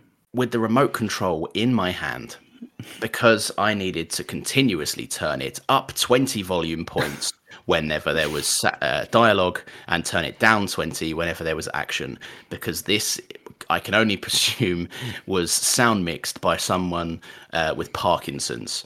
Um, because, because because it is all over the fucking shop. Yeah, um, yeah. It's it's really it's it's insane that it's fucking. I don't know what it is about Nolan. Like, I don't understand the chip he has on his shoulder about this sort of thing, but it comes up time and time again. People yeah. said it about this movie. They said about Interstellar. It's fucking all over the place, internet. It's just something that keeps on happening. Um, but for whatever reason, he's like, no, I know better. Yeah. And I, I, I'd imagine, I, I don't think... Like, again, I'm I'm making light of it for a joke more so than anything. Um, there's clearly a reason he does this. It's clearly an intentional choice. Um, yeah, because you just because there's because there's there's rules and regulations through studios. Like, for example, all color that goes through like Netflix has to be graded to a certain color spectrum um, because it's it's it's in contracts. It's it's in a colorist's job description. So I'd imagine stuff like this happens with sound, but for whatever reason, Warner Brothers is just like they're printing off a new Chris Nolan contract, and they go, that whole thing about sound, just remove that. Chris kind of does his thing, um, and it's and it's really really weird. Yeah, it is. It's very strange. Um, so, what do you think of the movie overall? You you quite like it. I like it. I think it's long, and why? I think... uh, so, I think it's um, a lot of the things make it a natural progression. I think if you were to jump from Batman Begins to The Dark Knight Rises, you'd be like, "What the fuck is going on?" Um, well, yeah, because you missed out the middle chapter. No, but as in like tonally, it's not it's not the same characters. It's, you know, it's a very, very different thematic movie. Um, whereas to go from The Dark Knight to The Dark Knight Rises, I think so easily a, a movie, you know, a, a prequel, not a prequel, but like the movie that came prior in a series can get forgotten in favor of the new exciting idea. Um, yeah. And this is a movie that really respects The Dark Knight, and rightfully so, because I think they knew where their bread was buttered in the trilogy. Um, but I like the fact that the movie, like, if there was a loose thread, not that there's many from The Dark Knight, this addresses it. If there was, you know, a, a consequence set up in The Dark Knight, this movie deals with the fallout of that consequence. Um, and I just think, I think it can, I think it's a good continuation. I don't think it's a good ending. That is. I cannot stress that. It's a bad ending. It's really, yeah. it's really bad ending. I yeah. don't, I don't know if I would agree that it, you know, carries on everything perfectly from The Dark Knight. The stuff with Dent, yes, that's that's really well done, and I do like how it comes back to to, to bite Gordon in the arse and, and all that sort of stuff. And you know, he has the letter, and he's pl- he's been living with this guilt. It's destroyed his marriage, his relationship. Um, yeah. I I do like all that sort of stuff. Um, that's all interesting. I I think I feel like the and and I get it. Heath Ledger died, okay, but I do think it's weird that nothing is mentioned about Joker at all, because Joker didn't die at the end of The Dark Knight. Joker yeah. is just strung up, and his his story just kind of weirdly doesn't wrap up at all. He's just kind of left hanging, and, and that's the last we see of him. Um, yeah. and, and I think it's it's weird to have a character that created that much of an impact and is that iconic to then just not even reference him at all. Like, it never even happens, not even a mention of his name. At no point is the Joker mentioned or anything I, surrounding him. There's, there's the Dent stuff, yes, but there's nothing about Joker. I think I think that's largely down to the eyes that they had on them as a studio to do something, and I think Warner Brothers opted to do nothing rather than do something that was wrong. Um, this was, you know, one of the first instances in recent memory where a movie and a popular I P had, you know, we've seen it later on, you know, when um, um, when Leia obviously couldn't be as as big of a character as she was always going to be in Episode Nine, and the yes. eyes the eyes of the world were on that movie, going, "What are you going to do, J J? Like, how are you going to do this?" Um, yeah. This was the first time I think a studio and a major I P had, had suffered the death of a of a of an enormous performance, um, uh, and I think they just chose, you know, to their flaws or to not. Like, I can't say that what they could have done would have been better. I don't know, because I don't know what the plans were, but I would imagine that they just went, I think it's more respectful if we leave it. And to an extent, I agree. It does mean that something feels off about it. Um, in my head, the Joker's spent the whole movie in The Dark Knight breaking out of prisons. I'd imagine they put him in a fucking thing underground. I'd imagine they put him on some, you know, took him off to a different country in some fucking hellhole somewhere to, yeah. to not be the U S's problem. There's, I mean, a, a line like that would have been fine. I just think it's, I think what they had in their hands was Heath Ledger's career and legacy and the eyes of the world, and they shit a brick and went, let's just not do it. Fair enough. That makes sense. Uh, again, I just I don't necessarily think it was the right choice. Yeah, um, fair enough. I, I feel like there there should have at least been one, t- at least tiny reference or mention. Even even not necessarily say what he's doing now, just at least mention what he did. Just bring him up, um, because there wasn't even that. It it seemed it just felt very strange, and I think probably more so because I like. I watched The Dark Knight, and then the next day watched The Dark Knight Rises. So, you know, it's probably just fresh in my mind, really. Yeah. Um, it, it wasn't four years later. So, so, so yeah, I mean, that's probably part of it too. But yeah, I, ju- I just thought it was odd and strange. Alfred speaks exclusively in metaphors and folk tales, but I like it. Yeah, he really does. He is, he is when Chris Nolan cuts loose with a pen. Uh, And just, and just goes, you want to, you want a reference, you want to, you want to, you want to, you want an old story, you want to, yeah. you want to hear about a time I met a guy in Burma. Here you go. There's a fucking yeah. story for you. Yeah, you're right. It's it's massively just Chris Nolan showing off, but but yeah. you know, Michael Caine, he still sells it. It's it's it's really good from him. Yeah. I, oh yeah, because this is that's hard dialogue to pull off. Um, yeah, and I do I do really like one moment I really like from this movie is is the part where Alfred is just like, I just can't do this anymore. I I just cannot watch you kill yourself. Like I yeah. I love you. You're a fucking son to me, and I, I just cannot stand by anymore and and watch you put yourself through this. And and so he just leaves. I I really like that moment. That's a really powerful moment, I think. I yeah it is um I I like the subtext behind it. Then it's just like, Bruce Wayne, will you shut the fuck up about Rachel? She, she thought you were a fucking knob. Like, yeah. I've got the receipts. I mean, not anymore because I've burned yeah. them, but her I and, had the receipts. Her and Harvey had pillow talk about how you were a big fucking loser. Uh, we all laugh about it in the group chat. Yeah, you're not. You're not in it. um, yeah, no, I, I, I agree. I think that is a powerful moment. Um, I there's a few funny things about this. Um, I a think, lot of funny things about this. I, th- I think that Batman is really awkward in this. Like, for example, and that's and, and that comes from like that comes down to everything. That comes down to this is a, a brighter movie than The Dark Knight and Batman Begins. Like yeah. in terms of the setting, it's it's it's a it's daytime for a lot of it. Yeah, um, yeah. And I I think it's really funny. Um, there's there's some scenes where like where the framing is off or the lighting is just a bit too bright on him, and he's just stood there and he. He looks like a ten-year-old going, "Mum, look at my Batman costume." Um, but there, but especially, there's one moment that really gets me. So The Dark Knight has this this kind of cool moment, and it's it, Batman is, you know, he's he's he's got the dad jokes, and he's he's not very he's not very quick with his one-liners. Um, so the the the, the Joker goes, uh, "Do you know how I got these scars?" And he goes, "No, but I know how you got these." And then he fucks him up with his with his wrist.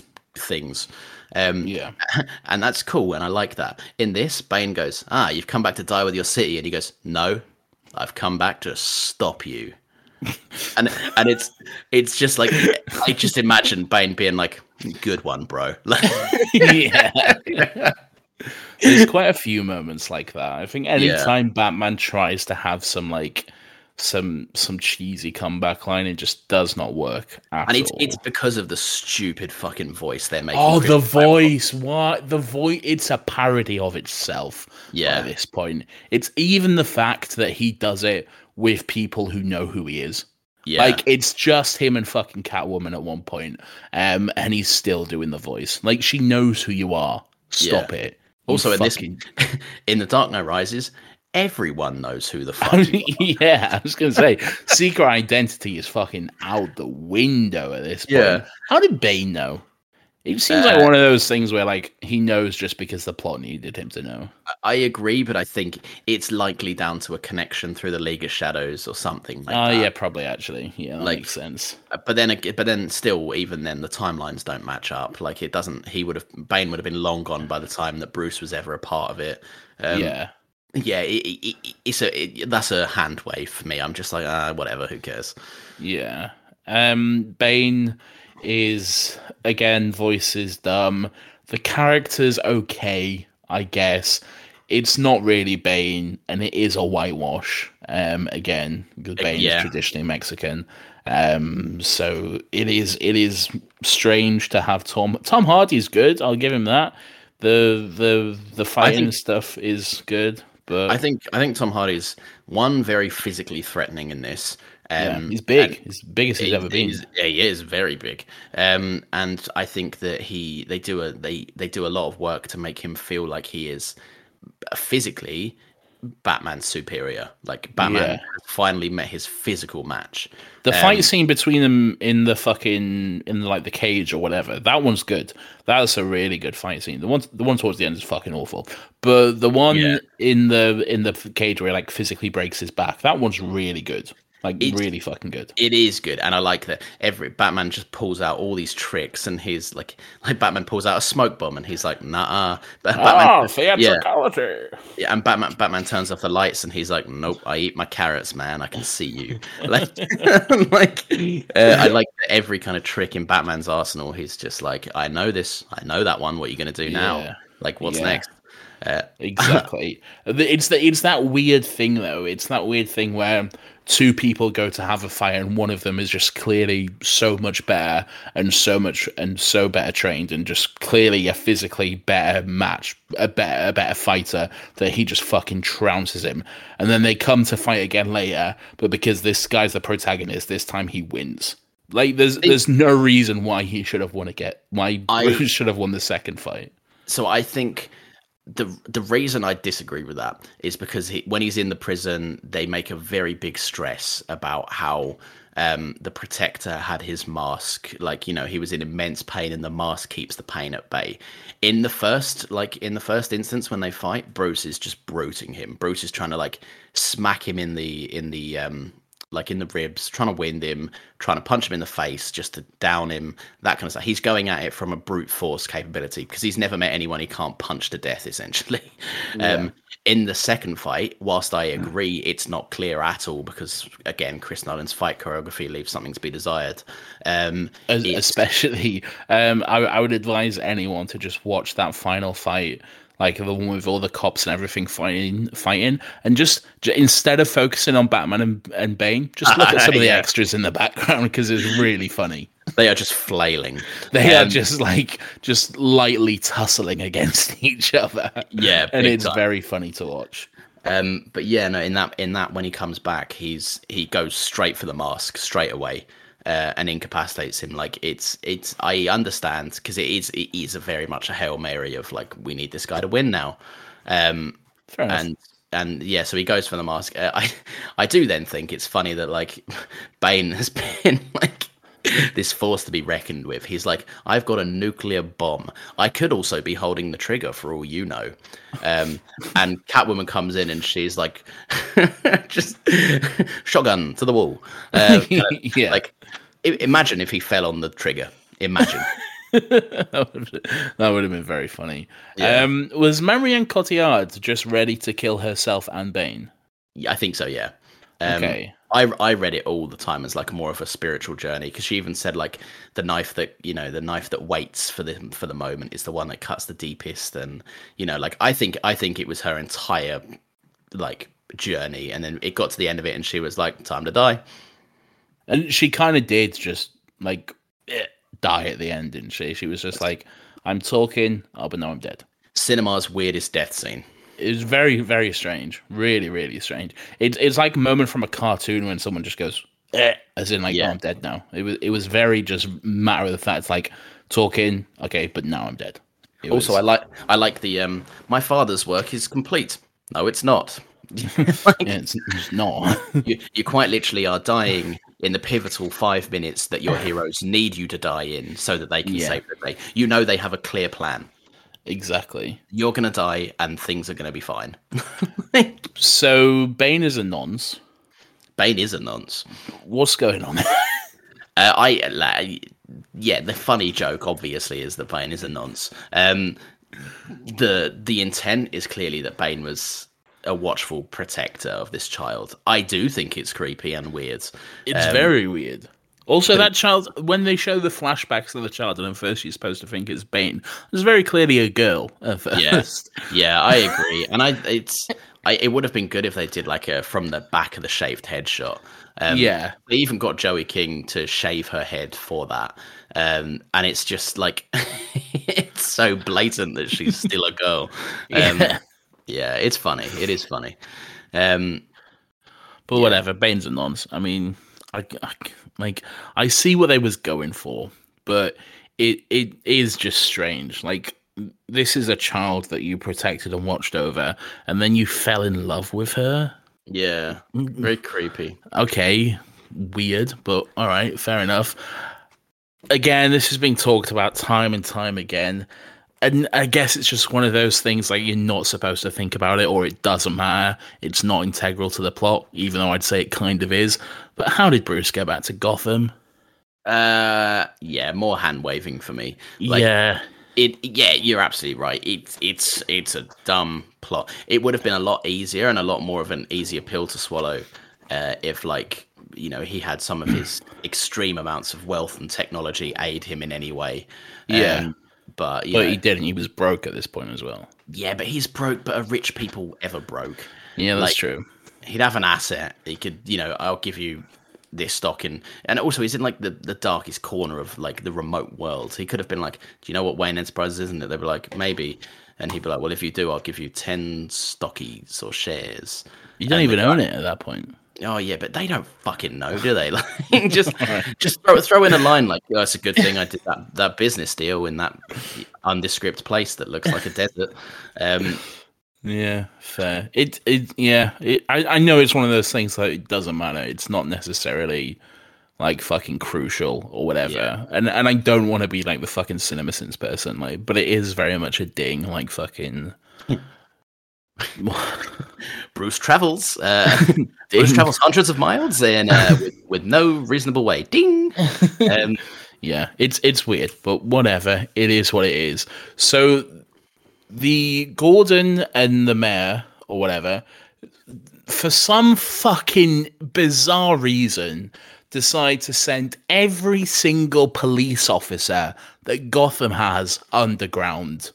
Yeah. Every single fuck. Ridiculous. Well, mayor, mayor, right. the, mayor, the mayor doesn't. He's busy watching the game. Oh yeah, he's off to see the big game, and then he dies. Yeah. Um. But they send every single police officer underground, which is just a fucking ridiculous idea. You other crime can happen, you know. Yeah. You want you want backup in case something goes wrong. But whatever. They're down there for five months. Five yeah. fucking months they are underground, and then they come out. Not one of them has a beard. Their hair is the exact same. They look just a little bit dusty. That's, that's literally five fucking months they've been trapped underground. That's a very good point. Yeah, and they're, they're all they're all in fighting fit condition. So they exactly these, they would have these, lost muscle mass. They, this this uh, these rations that they've been sent down there were just like. Twenty thousand pork, like like lean pork, like some some some some medium rare steaks sent down, um, yeah, for, for growing fit boys, um, exactly. And then they're broken out, and they're just immediately sent to just to their deaths, essentially, to yeah. go fight a bunch of lads with guns. Like you don't want to see your family, you don't want to do anything else, but no, nah, yeah. Batman needs me to. to fight these guys, I guess. So yeah, because as we found out, Batman is famously a liar. Uh, what one thing I do like? There's a couple of things that I think are quite cool in this. Um, sure. So, so firstly, I have nothing else that I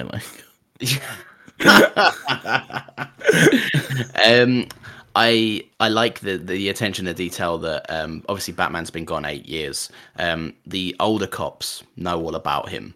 The, the older cops are the ones that speak about Batman. Uh, Do you and mean the, J J from J J's Diner? Is he? Yeah, it's J J, the guy who owns J J's Diner, J J himself in Bugs and Rec. He was the guy in the car who was like, "Oh, you're in for a treat tonight, mate. Batman's back." Oh God, of course, yeah, yeah, it was. That was oh, J J. Yeah. I, I like the fact that the, the young the young cop is like, "Wow, what the fuck? Like this is this is crazy." Um, and side it's, note, and, it's midnight. Is it? Oh my yeah. God. Fuck. How long have we been recording? To about an hour and twenty. Cool. All right. Uh, we, we'll wrap up soon. Um, We're fine. Yeah. Um. Uh. So, and, and there's... Right, so, yeah, it's it's it's a fun little attention to detail, uh, to detail which I like. Um, I think that um, Anne Hathaway and Joseph Gordon-Levitt do very good jobs in this. I, th- I like them. I I know I know you know what I'm gonna say. Yeah, I know. Go on, go ahead. Yeah, yes, yeah. Okay, I'll agree. Joseph Gordon-Levitt as as his character is good. Okay, his character is Blake. Leave the Robin stuff out of it. Why? Yeah. Why? Why was that a thing? It was so fucking unnecessary, and it makes no sense whatsoever. Yeah, it's very tacked on. Um, it's very just much wink and a nod fan service moment, but it's not even good fan service because it doesn't make any sense. His name was, if his name was Dick Grayson, or even if they just called him Jason or something for the entire movie, don't call him Jason Todd, just Jason, I could have understood that. But the fact that he's been called Blake Jenner or whatever he is for the entire movie, and then he's like, oh no, my real name's Robin. Like, what? Robin yeah. isn't called Robin. That's his fucking. That's his fucking superhero name. That's like Bruce going, "Oh no, my real name is Batman." I like. What? I like, I really like the fact that she's like, you should use your legal name more often. I like that. And he's like, but there's a reason I don't, because I'm an adult man. Oh, it's bad. It's so bad. It's so dumb. I don't like yeah, it. Yeah, it, it's, it's, it's obviously a wink and a nudge. Um, Yeah, I mean, it's fine. I think uh, Catwoman's funny because I think that a lot of the time she reaches for things with her feet when she could easily use her hands uh, because she's Catwoman. Much like a cat. Yeah, yeah. uh, but ultimately, I think she's good. There's a. I really, really like the scene where she goes in um, to sell the fingerprints to Owen from Torchwood. Um, oh, yeah. And, yeah. yeah. Um, and she... you know, they try and they try and one up her, and so she just flips round, uses this man's unconscious body with his own finger on the trigger to shoot these people. Um, yeah. And then, then the SWAT team bursts through the door, uh, and she just instantly becomes like a screaming woman. Uh, yeah. And and they obviously just buy it, and then like they pass her, and she just she clearly has this just deadpan expression. I think it's really good. I think she had a really good grasp on this character, even if Chris Nolan didn't. Uh, yeah, and have I like Anne Hathaway as an actress. I think she's really good, and yeah, yeah she is really good in this role.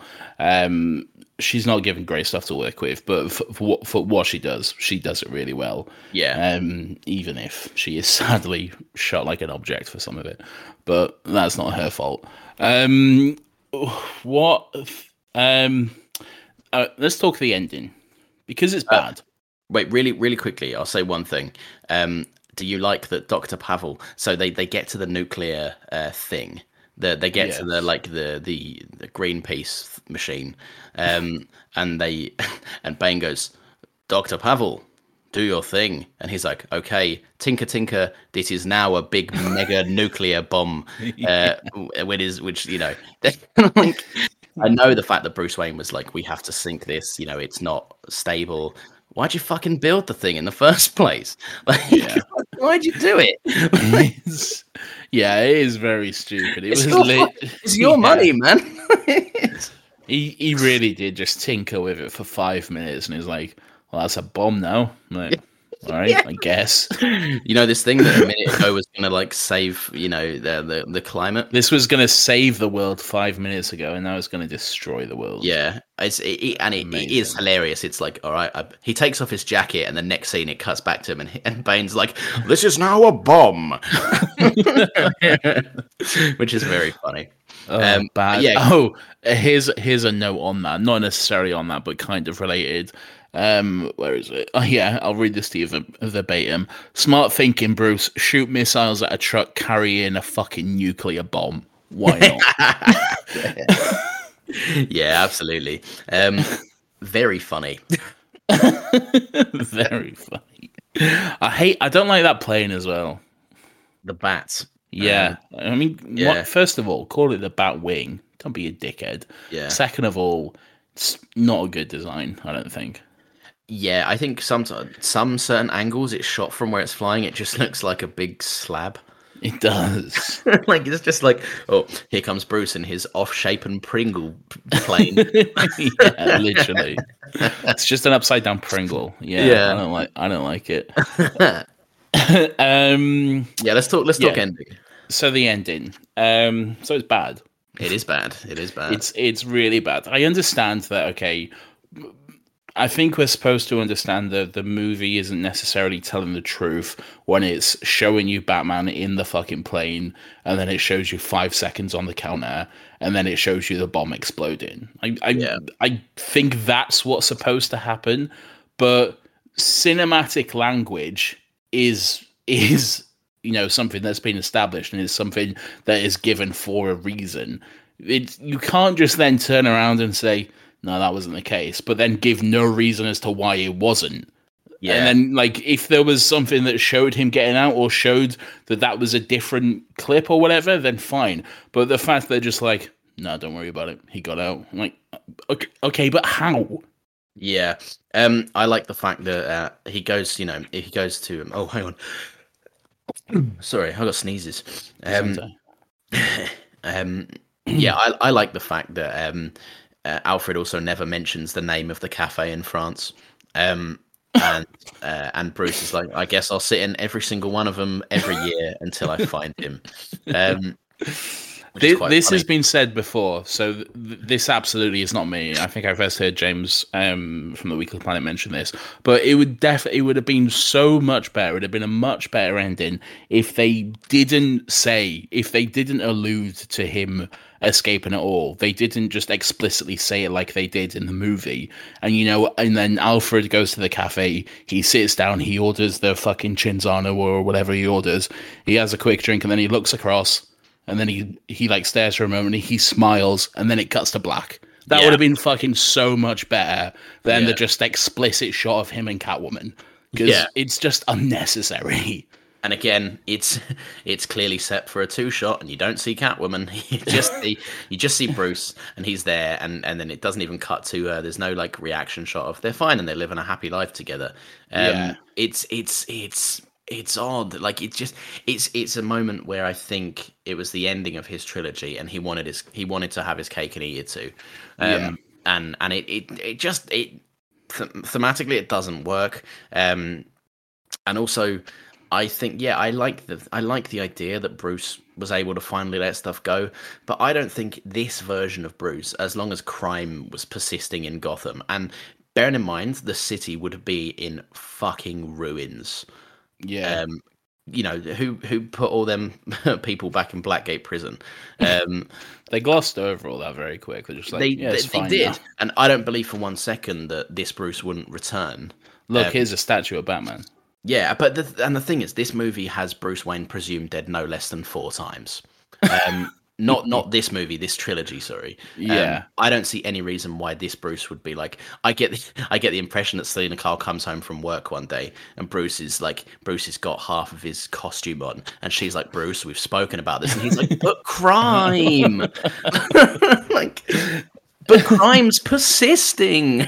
She's like, you got to get over it now, Bruce. Um, yeah, I just don't believe that this version of Bruce would ever turn his back on Gotham.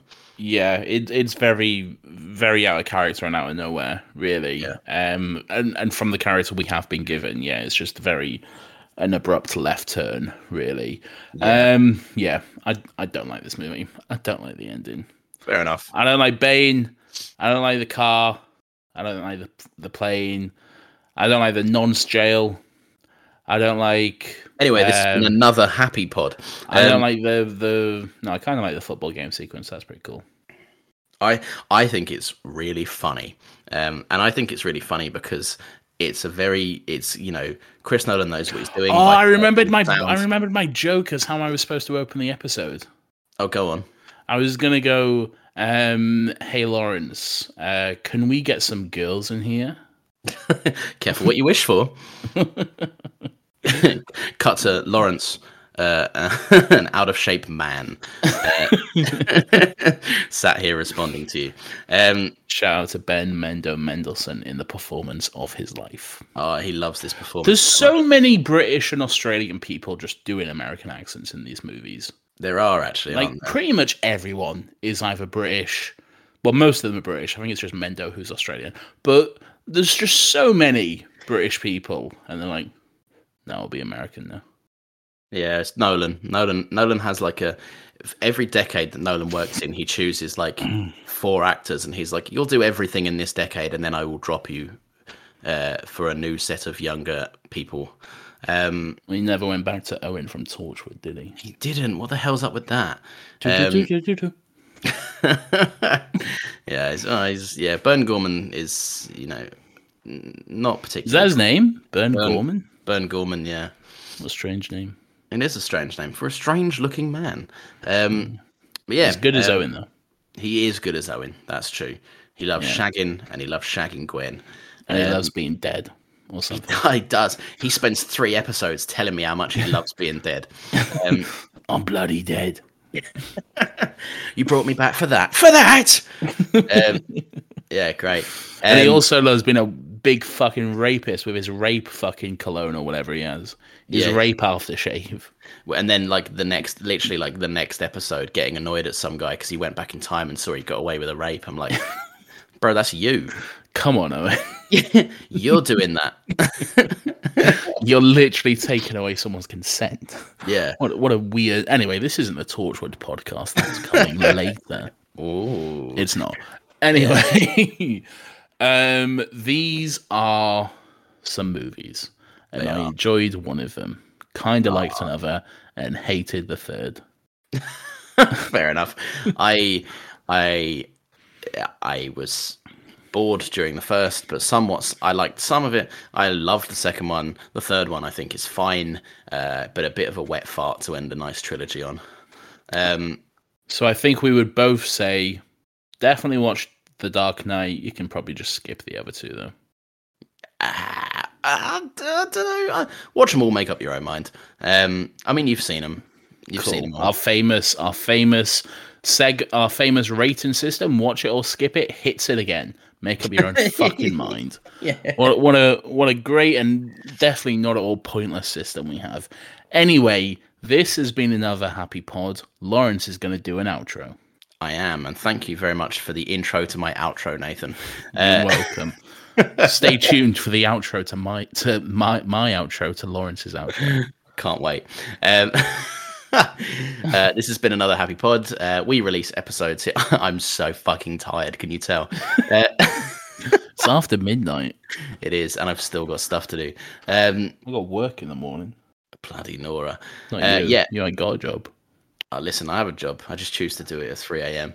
Um, uh, oh, I forgot. The, yeah, we do. Um, This has been another Happy Pod. You can catch new episodes here every Friday at ten a.m. Who's uh, editing this? Please you. Please you. I think we should play a little game on air now to decide who's editing. I can promise you if it ends on me editing, it will not be out by Friday. Guess I'm editing then. and that You, was don't, the you don't even thing. have a fucking caravan to do this week. It doesn't matter. I've taken on more work. Got to fill those fill those pockets. Yeah, um, episodes I've edited. I know you're getting close. Close. It's the past. Let me outro. This has been another Happy Pod. You can find new episodes here at ten a.m. every Friday. Blah blah blah. Give us a review. Give us a like. Another Happy Pod uh, at Another Happy Pod on Twitter and Instagram. Words words la la la. Next week we're doing. One thing about robbing banks is you're mostly robbing women, so the last thing you want to be is rude. Ma'am, it's nothing personal. That movie. That was fun. Oh, I didn't listen to last week's episode. Did you put in a clip of Batman? I did, yeah. What did what clip did you go for? Uh, I can't remember. I think it was something along the lines of um, it was either the "you live long enough to die a bad boy" um, line. That's or... another thing. There's so many lines from these movies that have just become like big quotable moments. Because like yeah. when I was watching The Dark Knight, I was just like, oh, like every fifth line is just something people say all the time now. Yeah, that's kind of very annoying. True. Yeah, and it's the you know the the hero that blank deserves, but blank blank doesn't get. Or blank yeah. blank loves to be a hero, but it loves yeah. to also kill people. Um, yeah, all of those quotes. Let me go to bed. Anyway, Bane was a nonce. Bye.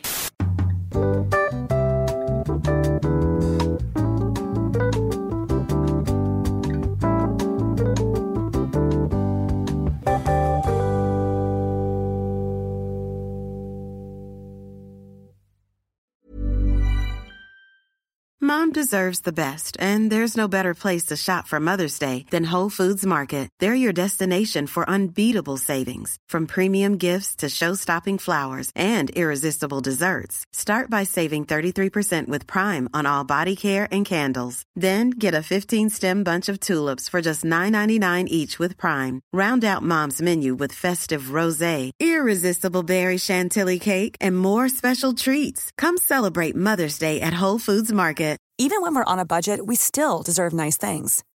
Quince is a place to scoop up stunning high-end goods for fifty to eighty percent less than similar brands.